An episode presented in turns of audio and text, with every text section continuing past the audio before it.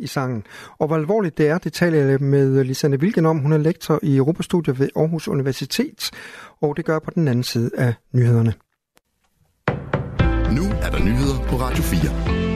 Joe Biden gentog i dag sine opfordringer til det republikanske parti om at ændre kurs og stemme for en stor hjælpepakke til Ukraine, som har brug for øget støtte i dets kamp mod russiske invasionsstyrker.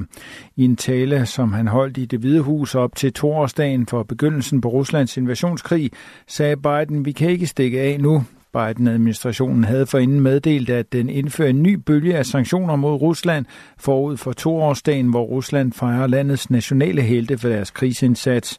De nye sanktioner fra USA er rettet mod mere end 500 personer og instanser, hvilket skal sikre, at præsident Vladimir Putin kommer til at betale en endnu højere pris for sin aggression i udlandet og hans understøttelse, undskyld, undertrykkelse af befolkningen derhjemme. Og Biden understregede, at det haster med at få godkendt den nye store støttepakke til Ukraine, som er blokeret af republikanerne. Hjælpepakken til Ukraine på 60 milliarder dollar er blokeret i kongressen, da der er uenighed om, hvor mange penge, der skal bruges på at forstærke USA's sydlige grænse til Mexico. Det er det, som Putin satser på. Han satser på, at vi stikker af. Historiens blik hviler på os, og tiden går. Tabre ukrainske soldater og civile dør, sagde den amerikanske præsident, og understregede igen, at det haster, fordi russerne erobrer ukrainsk territorium for første gang i mange måneder. Dødstallet er steget til 10 efter en brand i en spansk etageejendom i storbyen Valencia, det oplyser de lokale myndigheder. Branden brød ud i en boligblok på 4. etage i går eftermiddag flammerne spredte sig hurtigt i den 14 etager høje bygning. Vi kan bekræfte, at politiets teknikere har fundet 10 omkomne, siger Pilar Bernabé, der er regeringens øverste repræsentant i Valencia-regionen.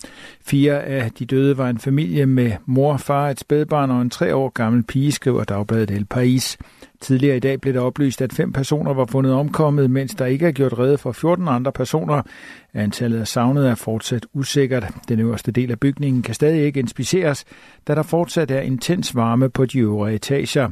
Blokkene blev bygget i begyndelsen af 2000-tallet og havde 138 lejligheder med omkring 450 beboere.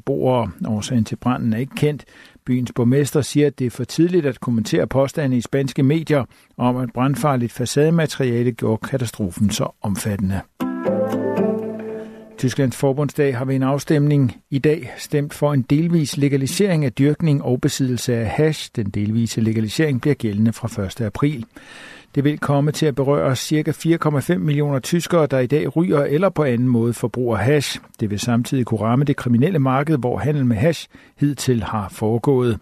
Legaliseringen blev støttet af 407 parlamentarikere, mens 226 stemte imod. Der var fire blanke stemmer.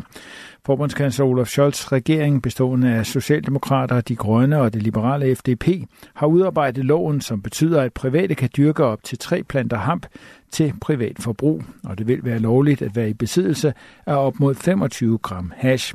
Større, men ikke kommercielle produktioner vil være tilladt for folk, der slutter sig sammen i hashklubber, men de må højst have 500 medlemmer, og de skal være myndige voksne. Kun klubmedlemmer kan forbruge de dyrkede varer. Klubberne bliver først legaliseret den 1. juli. I aften og i nat til dels klart vejr med spredte byer, men i nat efterhånden mest tørt vejr. Temperaturer mellem frysepunktet og 4 graders varme, svagt jævn sydlig vind ved kysterne op til frisk vind. I morgen lørdag først mest tørt med lidt eller nogen sol, men i løbet